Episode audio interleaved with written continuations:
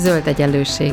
Bolyongás a gazdaság és a fenntarthatóság összefüggései között, az ökológiai közgazdaságtan gondolatai mentén. Beszélgetés mindazokkal és mindazoknak, akik mernek kérdőjeleket tenni a megkérdőjelezhetetlen mellé is. Nagy szeretettel köszöntök mindenkit, um, és szeretettel köszöntöm a mai adásunkba dr. Naffa Helénát, uh, a Budapesti Corvinus Egyetem adjunktusát. Uh, szia Helena! Szia, szia, köszöntöm a hallgatókat! A mai hónapunk, vagy a, a mostani hónapunk témája az a pénzügyek és fenntarthatóság összefüggései, és a mai adásunknak azt a címet adtuk, hogy felelős befektetések, létezik ilyen? Először egy nagyon-nagyon kicsit szeretnénk tudni azt, hogy te mivel foglalkozol, egy kicsit mutatkozz be nekünk, és aztán rá is térnénk a felelős befektetések témájára. No, hát köszönöm a, a meghívást, Szandra, és röviden magamról én a Corvinus Egyetemen a befektetések és vállalati pénzügy tanszékén vagyok adjunktus. Van egy kutatócsoportunk, amelynek a, a, mely a, a felelős befektetéseket, az ESG befektetéseket kutatja, tehát ennek kapcsán beszélgetünk ma, de emellett van egy másik sapkám is, ugyanis a, az Egon befektetési alapkezelőnél elemző vagyok, és ugyanis a, a Egonnak van Magyarországon az első ESG alapja, tehát ennek kapcsán is a szakmai oldalról is ismerem a témát, úgyhogy így, így ötvözöm a két oldalát, a, a, mind a, a gyakorlati, mind a, a kutatás elméleti részét a témának. Igen, így aztán tényleg nem csak elméleti, elméleti síkon fogunk beszélgetni, hanem, hanem te, te konkrétan látod is azt, amit, amiről beszélgetni fogunk, és ezek a felelős befektetések. És hogy ebben a hónapban ugye beszélgettünk végig a pénzügyek és a fenntarthatóság összefüggéseiről, és, és talán jobban fókuszáltunk a, a problémákra, leginkább makroszinten. Nem meglepő, hogy a, az ökológiai közgazdaságtan elég erősen kritikus a jelenlegi pénzügyi rendszerrel és a pénzügyi megoldásokkal kapcsolatban. Így aztán Igazából ebben a podcast sorozatban nem annyira megszokott, hogy egy főáramú megoldásról beszéljünk, de azt gondoltam, hogy, hogy mégis izgalmas lehet, mert hogy, hogy sokat beszélünk társadalmi átmenetről, hogy hogyan lehetne eljutni ugye a jelenlegi főáramú verzióból egy, egy, egy felelősebb irányba, és hát hát ha, hát ha ez a beszélgetés fel tudja tárni ennek a, a, a lehetőségeit, meg hát nyilván ki fognak derülni a, a, a korlátok is. Úgyhogy, úgyhogy azt szeretném tőled kérdezni, hogy, hogy ugye sokan azt mondják, hogy minden cég pénzből él. Minden cég valahol hitelt vesz föl, azzal pörgeti a, a, a saját tevékenységét, és hogy mennyire egyszerű lenne, hogyha egyszerűen ezt a, ezt a pénzt, amit ezeknek a vállalkozásoknak nyújtanak, ezt hozzákötnénk bizonyos fenntarthatósági kritériumokhoz. Szerinted ez lehetséges, működőképes, vagy sem? Uh-huh.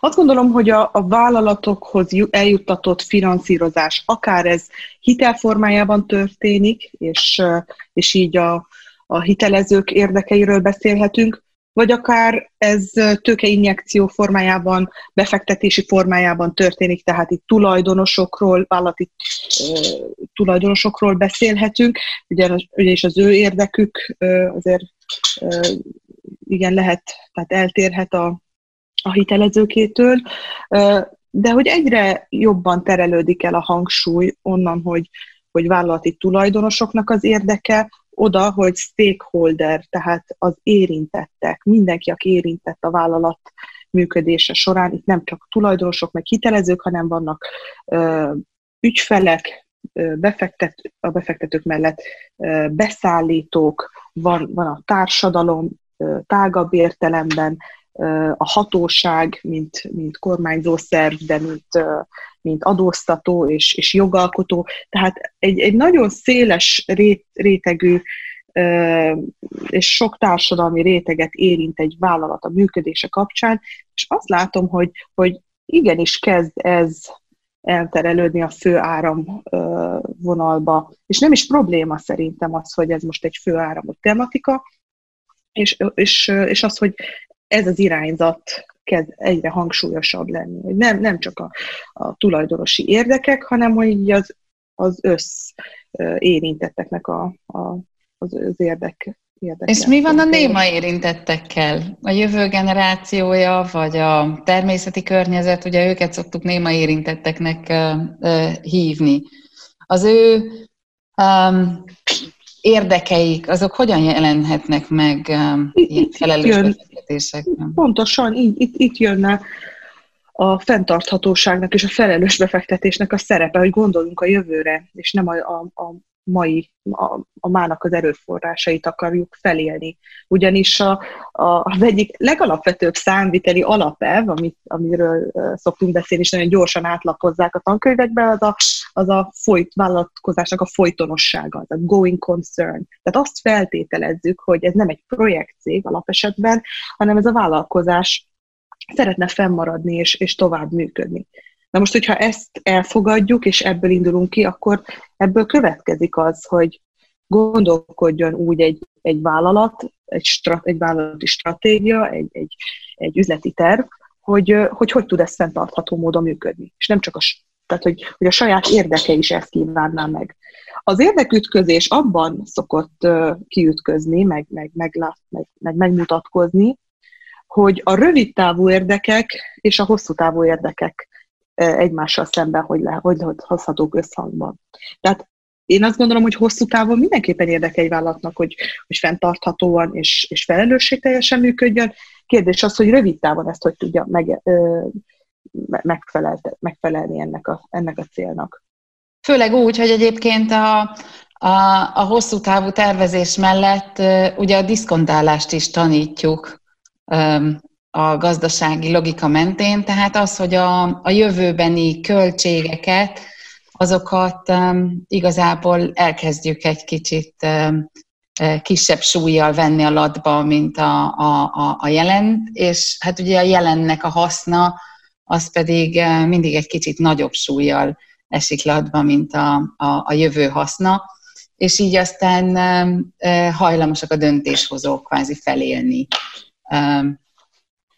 Igazából ennek a, a, fő okolója az, hogy ha, ha nagyon rövid távú célokat határozunk meg, és nagyon rövid távú uh, teljesítmény alapján honoráljuk a, vagy, vagy értékeljük akár a menedzsmentet, akár a vállalatnak a működését, és itt jön be az a szempont, hogy, hogy ne egyéves eredményeket nézzünk, hanem, hanem próbáljuk ezt hosszabb távon is értékelni. De azt gondolom, hogy a vállalatértékelés kapcsán, tehát ha a befektetői szemszögből nézzük, ugye egy vállalatértéke az mindig a jövőbeni teljesítményeknek az összege. Tehát benne van az, hogy, hogy hosszú távon hova fog kifutni ez a dolog, hogy tudunk megszabadulni olyan eszközöktől, vagy, vagy mi lesz a, a, a, a végeredménye egy mondjuk egy szénbányának, egy, a működtetésének, tehát ezeket igenis figyelembe veszik a befektetők. Uh-huh. Mostanra már elég sokan felültek így a fenntarthatóság vonatra, és, uh-huh. és hát ugye retorikai szinten már, már elsajátítottak néhány fontosabb hívószót, sőt, még ugye befektetési eszközöket is létrehoztak ennek érdekében. Tehát ugye a jelenlegi piaci mindenhatósági logika mellett azt mondják, hogy hát a szokásos üzletmenettel is biztosítani lehet azt, hogy a cégek fenntarthatóbb világ felé kormányozzanak bennünket, mert hogy egyszerűen majd már a befektetéseknél megfogjuk azt, hogy mikor, mire, hogyan adunk pénzt, mit finanszírozunk. Erre jöttek létre például a, az úgynevezett etikus alapok, és ilyen célja van az általad említett ESG-nek, ami, ami ugye elvileg a pénzügyi megtérülésen felül vizsgálja a környezeti, társadalmi és szabályozási hatásokat is. Mesélsz nekünk arról, hogy hogyan működnek ezek a befektetési alapok? Uh-huh. Kezdetben egy, egy fog, a fogalmat szeretném tisztázni, mert nagyon érdekes ez az etikus alapok meg, meghatározás, de utána meg az ESG befektetésekről is beszélünk, és szerintem lehet, hogy a hallgatóságot is érdekelheti, hogy ezek miben különböznek. Ugye az ESG ez egy mozaik szó, tehát a három betűből áll, az environmental, social és governance, tehát környezeti, társadalmi és vállalat irányítási szempontokat vesznek figyelembe. Egyáltalán nem szerencsés, hogy pont ezt a három témát gyúrták egyben, mert nem feltétlenül kapcsolódnak össze, de mégis ez, ez így alakult ki, és ez lett a szokás, hogy egyben nézik ezt a három szempontot, amit visz, viszont e, támogatok, meg, meg, meg egyetértek azzal, hogy ez, ezeket a szempontokat figyelni kell, és, és mindenképpen számításba kell venni egy befektetési döntésnél. Az etikus alapok abban különböznek az ESG típusú befektetésektől, hogy a, a, az etikai standardok azok, azok szubjektívek. Mindenkinek a saját etikai normái szerint lehet ezeket felállítani, tehát nem, nem, nem univerzális. Mondok egy példát, ami, ami, egy, ami nagyon szemléletes tud lenni. Például a, a katolikus egyház is egy szereplő a befektetések piacán, tehát nekik is van, vannak, van vagyona, amit megtakarított és, és befektet, és hát nekik vannak saját elveik, amelyek szerint, amelyek mentén ők szeretnének befektetni. Nagyon gyakori például az ilyen megrendelőknél, vagy, vagy befektető, befektetőknél, hogy, hogy például a, a bűnös részvényeket szeretnék, hogyha kerülnék a befektetésekbe. Tehát ők alkoholba, fegyvergyártásba, de szerencsejátékban sem szeretnének befektetni. De ezen túlmenően például lehet, hogy olyan egészségügyi cégbe vagy gyógyszervállalatba sem szeretnének befektetni, ami például fogamzásgátlókat gyárt. Tehát, hogy ez, ez elég szubjektív értékítélet, hogy, hogy mit, mit tartunk etikusnak. Beszélhetünk a, a, az iszlám vallást követő ö, ö, alapokról, ugyanis ott, ö, ott egészen más ö, ö, etikai szempontok jelennek meg, tehát tényleg ezek, ezek ö, szubjektív dolgok.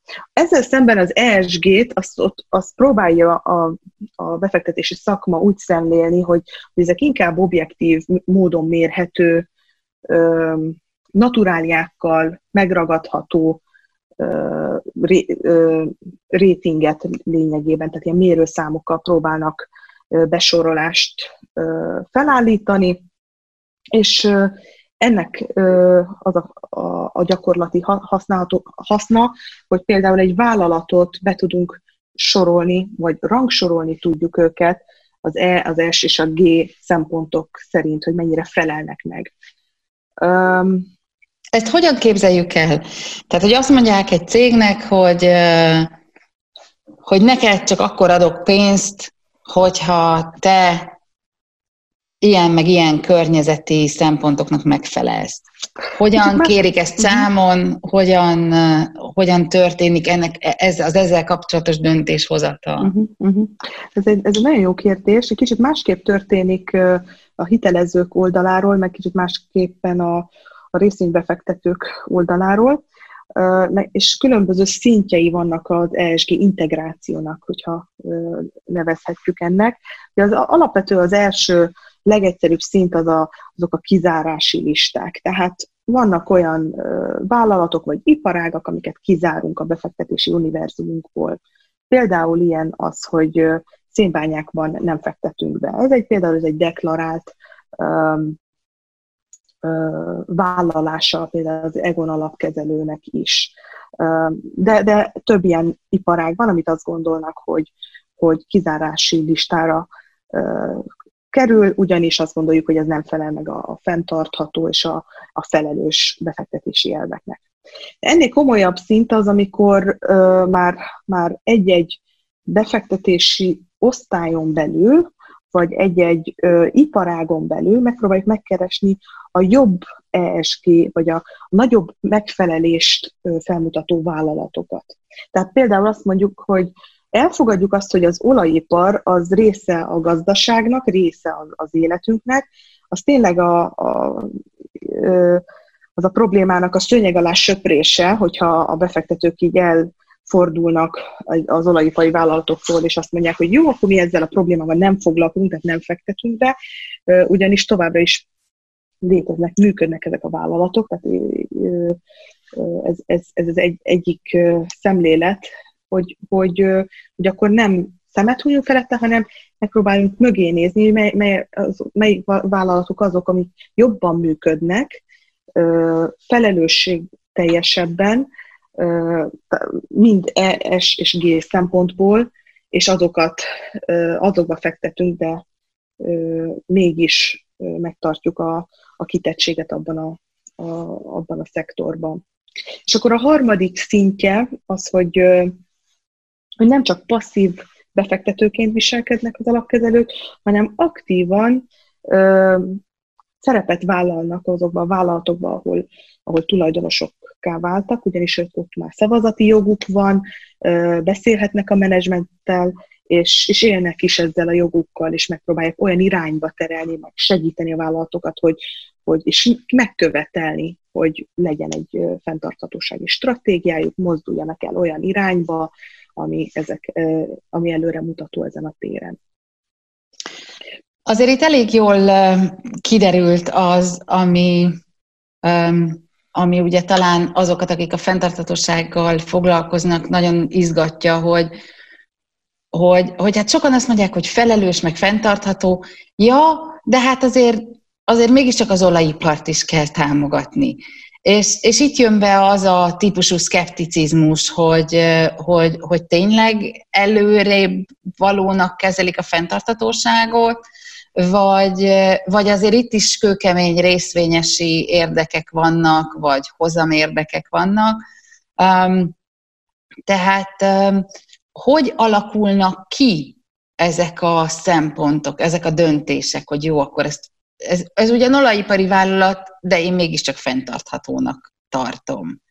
Tehát milyenek, milyenek a mechanikája?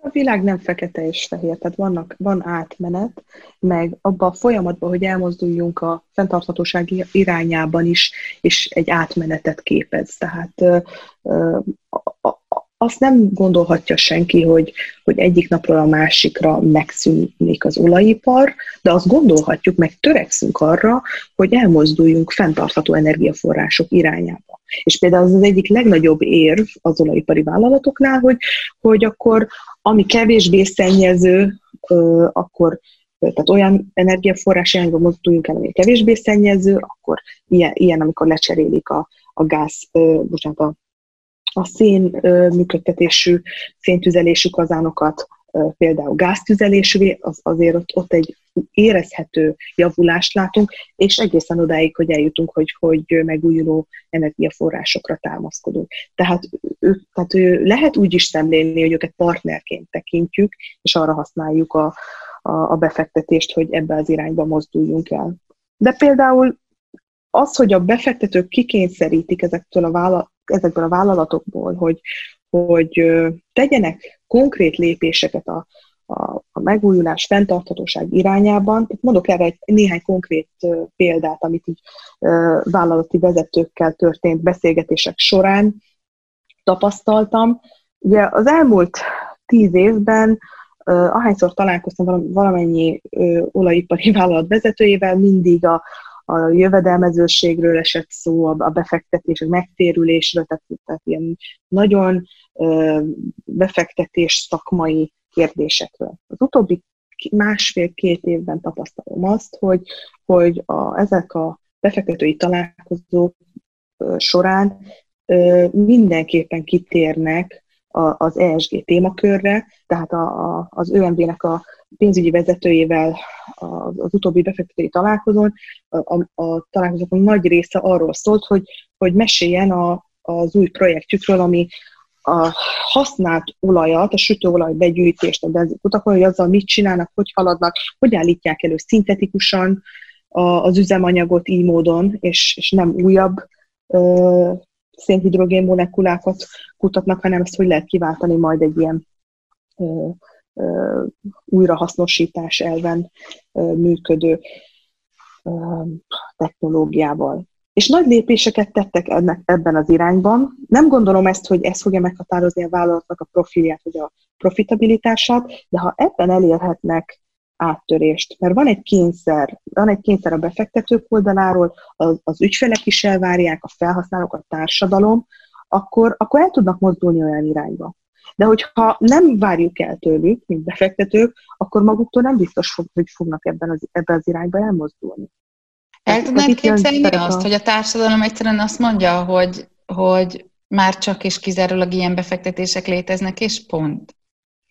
Tehát, hogy most már csak annak adunk likviditást, aki ezeket betartja? Ugye ez, ez, ez, ez nagyon hasonlóan működik, mint a hitelminősítők, tehát azért van egy egész komoly előnye annak, hogy, hogy egy vállalat vagy egy adott országnak a hitelbesorolása az befektetésre ajánlott kategóriájú. Nem mondom azt, hogy nem fognak létezni a közeljövőben olyan vállalatok, amiknek rossz rétingje van, de hogyha ők náluk érzékelhetően drágábban jutnak forráshoz, akkor meg fogják tapasztalni azt, hogy megéri befektetni, meg, meg áldozni arra, hogy, hogy, hogy javítsanak ezeken az ESG mutatókon. Hogyan tudjátok ti azt ellenőrizni, hogy, hogy, hogy mondjuk ezek nem ilyen greenwashing jellegű dolgok, tehát hogy egy kicsit zöldre festjük az egyébként abszolút nem zöld tevékenységeinket, és aztán addig festegetünk, míg valaki el nem hiszi, hogy hát ez már majdnem, már majdnem zöld. Kicsit Igen, sajnos, sajnos ez, egy, ez egy létező probléma. Ugye erre való az audit, tehát mindenképpen nem önbevallással történnek ezek az ESG riportok, hanem, hanem ezek auditálva vannak, de igenis szükség lenne egy standardra. Tehát én úgy tudom ezt elképzelni, ahogy a számviteli beszámolónak kialakult a nemzetközi sztenderdje, ugyanúgy azt gondolom, hogy pár éven belül eljutunk oda, hogy az ESG reporting is kötelezővé válik, vagy legalábbis nagyon nagy előnye lesz, és ezeknek is nagyon komoly standardjaik lesz, lesznek. A greenwashing meg egy, egy az egyben egyenértékű lesz a számíteli csalással. A Total Return honlapon olvastam egy bejegyzést, ami, ami így szól, az Environmental Social Governance szemlélet egyáltalán nem a többlethozamok mohó hajszolására szolgál. A valódi értéke sokkal inkább abban rejlik, hogy segíti kiszűrni a kockázatosabb felépítésű vállalatokat, és ezzel megóvja a nagyobb pofonoktól a magán és intézményi befektetők portfólióját. Alkalmazásának célja tehát nem a profit hajhászás, hanem a már meglévő profit és befektetett tőke megóvása.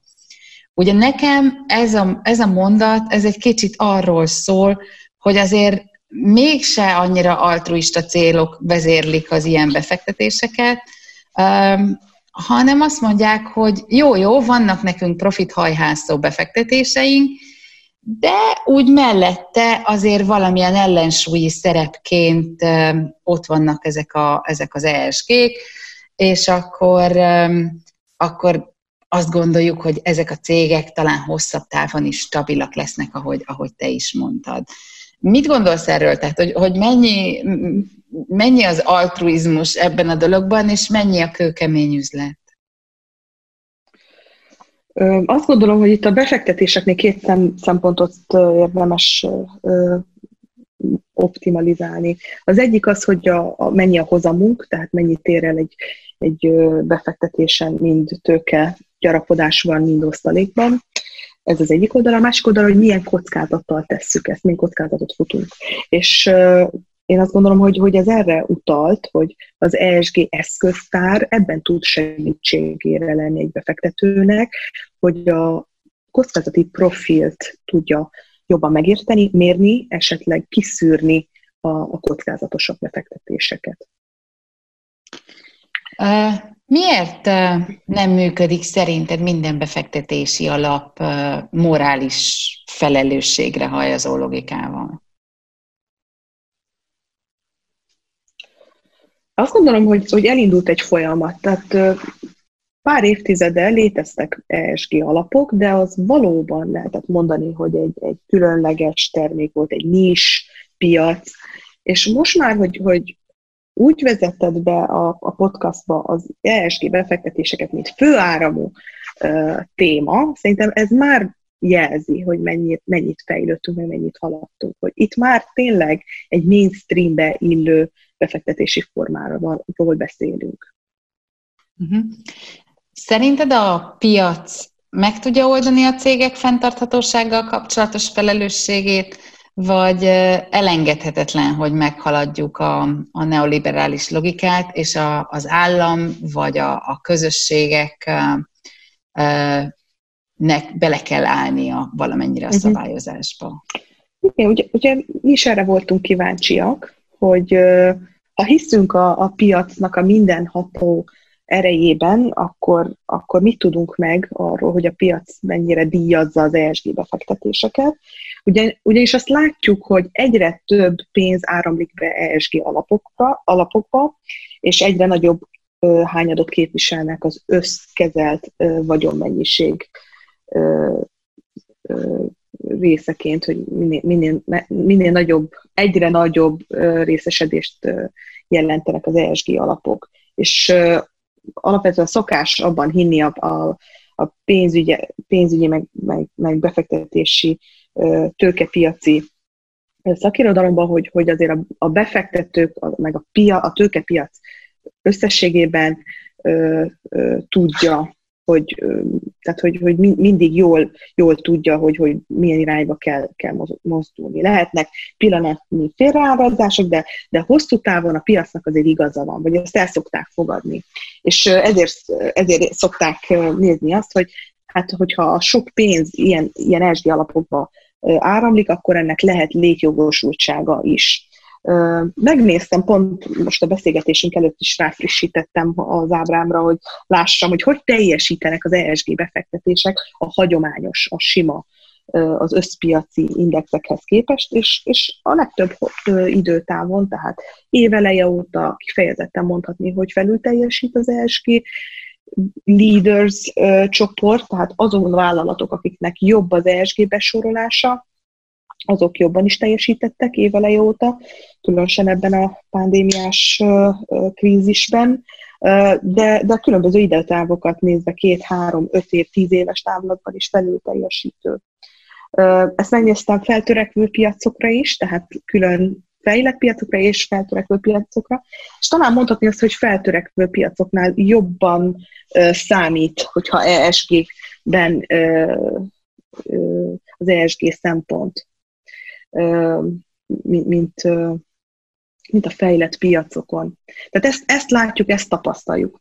És akkor visszakanyarodva a kérdésedre, hogy, hogy megoldja a piac, itt beszámolnék a, arról a kutatásról, amit végeztünk a, a Corvinus Egyetemen. Arra, erre voltunk kíváncsiak, hogy van-e létjogosultsága az ESG befektetéseknek, az a, a rövid válasz az volt, hogy, hogy van. Um, mind hozamban, mind kockázattal korrigált hozamban is felül teljesítenek az ESG alapok. De mit jelenthet az, hogy, hogy ESG-be fektetünk? Ugye azt, azt gondolom, hogy az E betű, tehát a, a környezeti mutatók, azok az externál, externális hatásokra és kockázatokra utalnak. Tehát, hogy a vállalat hogy szennyez, mennyi széndiokszidot bocsát ki, és egyéb káros gázokat bocsát ki. Ez egy olyan hatás, amit, amit a, a, a környezetre fejt ki. Tehát ez egy externális hatás. A társadalmi hatás például ott, ott meg leginkább reputációs kockázatként szokták felismerni a befektetők. Tehát az, hogy hogyan hat a, a vállalatnak a működése a dolgozóira, a, arra, arra a mikrokörnyezetben, ahol, ahol ő működik. És itt, itt olyan társadalmi hatások lehetnek, amik, melyeket nem feltétlenül, a, a következményt nem feltétlenül a vállalat viseli hosszú távon. És a harmadik, a governance, az a vállalat irányításra utal, és ez annak a kockázatnak a megtestesítése, amely a megbízó ügynök problémából ered.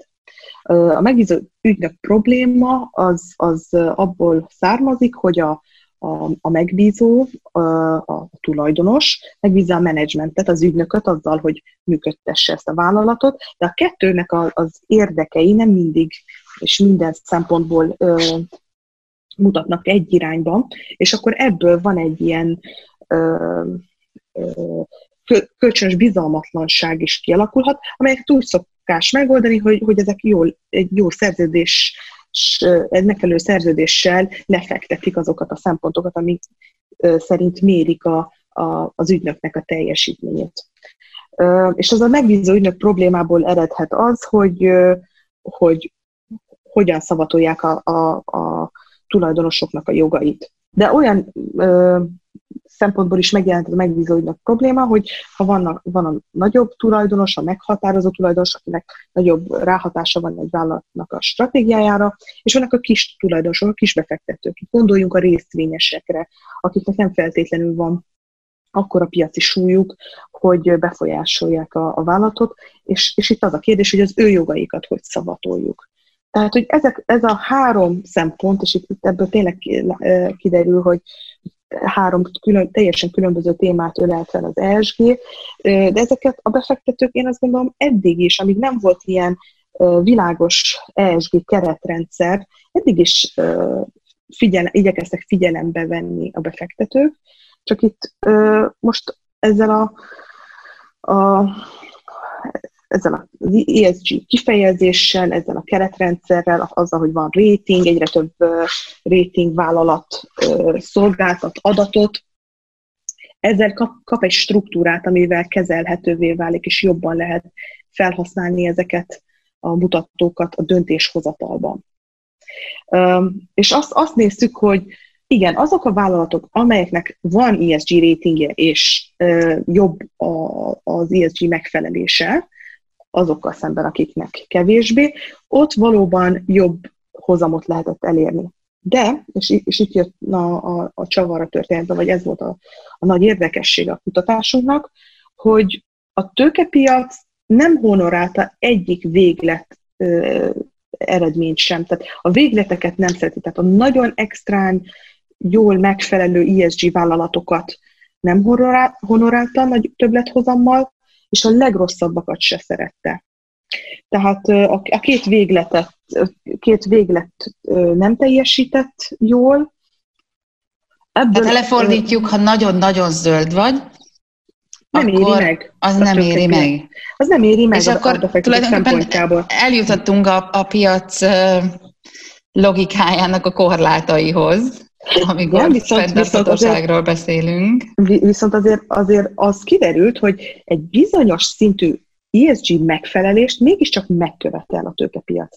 Tehát nem éri meg nagyon rossznak lenni, vagy egyáltalán nem foglalkozni a kérdéskörrel, az kiderült, de az, az biztos, hogy, vagy az, az látszott, hogy ebből a kutatásból, hogy, hogy egy, egy bizonyos szintű megfelelés fölött már nem éri meg egy vállalatnak több energiát és pénzt és, és erőforrást rászánni, hogy javítson, meg még jobb legyen.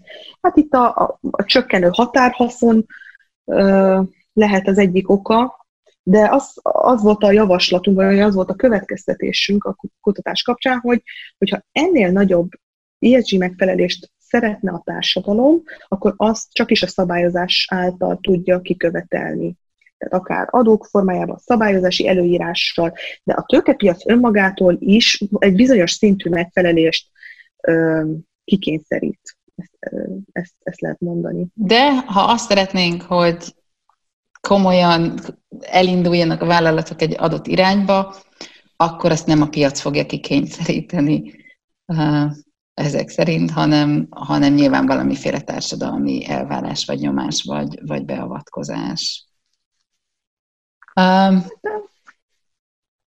Hát a kettőnek a kombinációja, tehát egyértelmű, hogy a szabályozásnak van, van szerepe, de azért a torzító hatása is lehet. Tehát az, az lenne kívánatos, hogyha tényleg a piaci viszonyok is ö, ö, kiköveteljék, és, és megérje fenntarthatónak lenni, ESG kompat, ö, kompatibilisnek lenni. Én nagyon szépen köszönöm neked a beszélgetést. A következő adás témája a zöld egyenlőség hagyományaihoz híven már elhagyja a főáram megoldásait, és alternatívák felé fogunk fordulni. Sárdi Gáborral fogok beszélgetni a helyi és alternatív pénzekről. Én nagyon szépen köszönöm Helénának, hogy beszélgetett ma velem, és a hallgatóknak pedig, hogy meghallgattak bennünket. Köszönöm szépen és a meghívást. Viszont hallásra. Hallgassatok bennünket legközelebb is. Ez volt az Új Egyenlőség zöld podcastjának mai adása. Hallgassátok az Új Egyenlőség piros podcastot is. Nézzétek a stúdióbeszélgetéseket a YouTube csatornákon, és olvassátok a www.újegyenlőség.hu-t. Vitatkozzatok velünk a Facebook oldalunkon. Jövő héten újra találkozunk.